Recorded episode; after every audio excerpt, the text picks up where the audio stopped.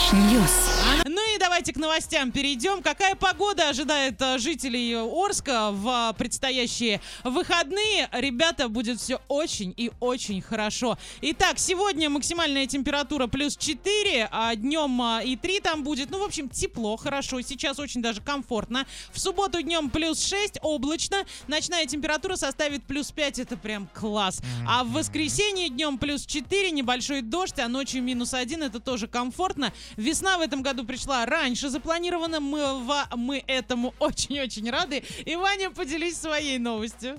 А, рассказываю, значит, а, жители испанского города Молина де Сигура, не знаю, там ли ударение или нет, но это не важно, сообщили в полицию, что по городу свободно гуляет лев.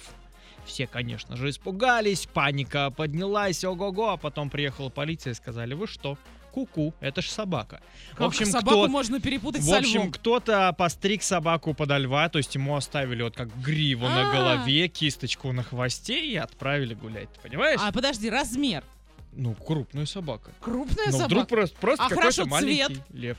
Вот как надо, то есть желтенькая такая с а, а- оранжевой рыжей гривой. Какая же мимимишка. Ну, чуть-чуть вот такая, я не знаю, то ли это грязь, то ли просто какие-то вот такие коричневые серые оттенки, либо, либо просто собака старая. Все может быть.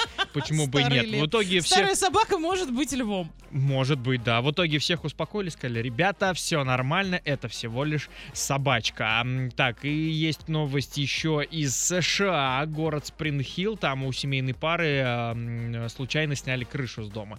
Почему это Как это Ой-ой-ой, вообще произошло может случайно? А, команда рабочих перепутала дом.